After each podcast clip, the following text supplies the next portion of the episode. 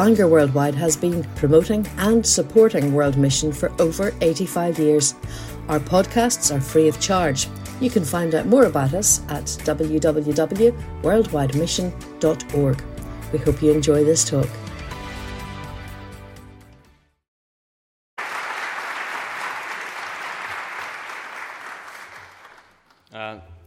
You know, I was thinking their churches have all kinds of things in their storerooms and some back corner somewhere, maybe under this pool, but I think there's probably a harp here somewhere. There's bound to be. Uh, we may look for that later. Uh, we're going to finish soon, but I was asked to bring just a short reflection on uh, some scripture to, to pull us together tonight. So I thought that um, I might change the subject a little bit, but trust me, I'm not really changing the su- subject. And I wanted to talk about jigsaw puzzles. Uh, now, you might uh, be really keen on jigsaw puzzles.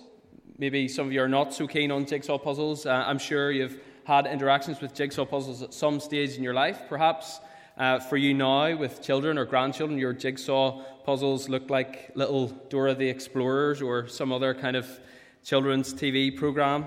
Uh, or perhaps a, a, nice landscape or something like that that you might have out in, in your table uh, to just do to pass the time. Or you, you might be really keen and have one of these jigsaw puzzles that's like a zoomed in picture of uh, a bowl of baked beans or something like that. If you're really, really keen, that's what you want to get, or porridge or something like that. Uh, but as far as I see with jigsaw puzzles, there's two potential problems that uh, we can have with them.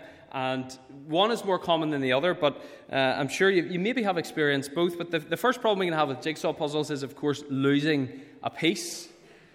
And you know, we have worked for hours on this great thousand piece jigsaw, and there's just one little bit in the middle that is not where it should be, and we can't find it, and eventually we find it inside the Hoover or something like that.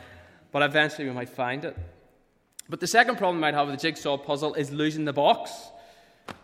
And you know that's no good either, especially if you have a very complex and complicated jigsaw. You lose the box, you find the bits and you have no idea where they go. And I was thinking about how this really relates to our lives and to mission and the mission that God has called us.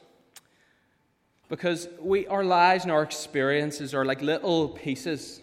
We have a limited experience in our lives. We do what God's called us to do, where, he, where He's called us to be, and do it. And really, it's just like a little piece. And then we might come along somewhere here like this and hear some more stories about what God is doing around the world and what his people are doing and how he's working through his church. And we get a sense of some other pieces and where they're at and slightly a bigger picture and see how some of these things fit together, even as Michael has shared there, how Jew and Gentile fit together, how it all works. Uh, but what's the big vision? What's the box? What's the picture on the box that God would have us aspire to because we can be working in our own little bits. But what is the big vision of God? And so look at Habakkuk chapter 2, verse 14, when it really outlines God's picture on his box for what his church and what indeed his creation is all about. For the earth will be filled with the knowledge of the glory of the Lord as the waters cover the sea. For the earth will be filled with the knowledge of the glory of the Lord as the waters cover the sea. Now, notice what it doesn't say. It doesn't say the earth will be filled with God's glory, although, in a sense, that's true. What it says is that as God looks out upon his creation, as he looks out upon his universe, as he looks out upon his church through history, he sees the world filled with the knowledge of his glory. And you can't have knowledge without people. You need minds to know something. You need to have people to have knowledge of God's glory. So, God's vision, and we get a little glimpse of it when we get together here God's vision is to populate the planet with people who would praise Him, to populate the whole planet with the knowledge of His glory. That's the big picture in the box. And of course, Jesus' death and His resurrection enables us to become part of that family and removes all the, the barriers of sin and, and death when we come to him in faith. But that's his big picture that he's working towards. So our lives are like these little pieces in this jigsaw. As we come here and hear these stories, there's more pieces, but the big picture in the box is that God is at work. And I'll leave you with two encouragements. The first is because God has this big picture, He has the box, and He gives us a glimpse of that box as we read the Word and as we see what He's doing in the world. God is living and active by His Spirit. Jesus said He will build His church, and this vision is coming to pass. This vision is deep in God's heart. He is more committed to seeing the earth filled with the knowledge of His glory than even we are. Even we are in our best moments. And so when we, we, we read the news and look at the news and we see all these turbulent events that happen in the world, we need not despair. Even in our own lives, we need not despair because God is at work to fill the earth with the knowledge of His glory. God has a mission, and so we can trust Him, which is great. But the second thing about it is, and the second encouragement and challenge that I think uh, we need to hear tonight, is that God is active through His Word by His Spirit, but through His church. So God is committed to this big vision, but we as His people have a co mission to join with Him in seeing this come to pass.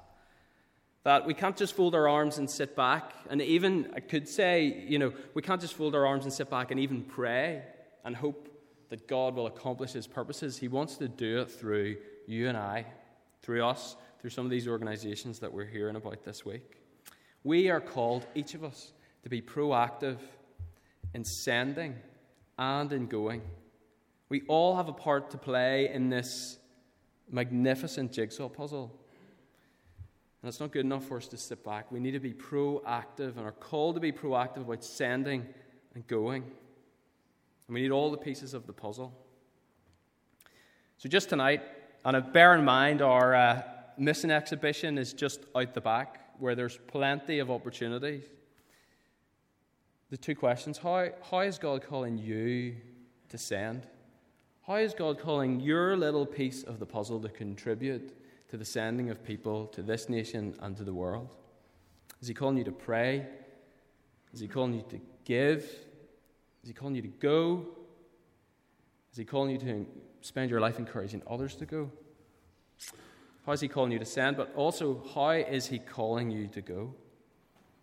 How is He calling you to go? Wherever you're going to be tomorrow morning at 9 or 10 or 11 o'clock, that's where God has called you to go. Not just over the seas, across the street, across the boardroom, across the classroom. God has called each of us to be part of seeing this big picture happen. It may well be that He's calling you to go somewhere. And I'd love to hear the story of Thomas there tonight as he was sat here 40 years ago and felt, yeah, we need to go. We need to do something. Maybe God is calling some of us tonight. And may God give us that mindset as we go from here and the knowledge that He will fill the earth with the knowledge of His glory. So we're going to stand together. The band are going to come up again. We're going to sing our final song, and then I'll pray for us, and uh, we'll go from there. So let's stand together. We trust you've enjoyed this podcast. If you'd like to make a donation to support the work of Bangor Worldwide, please visit www.worldwidemission.org/donate.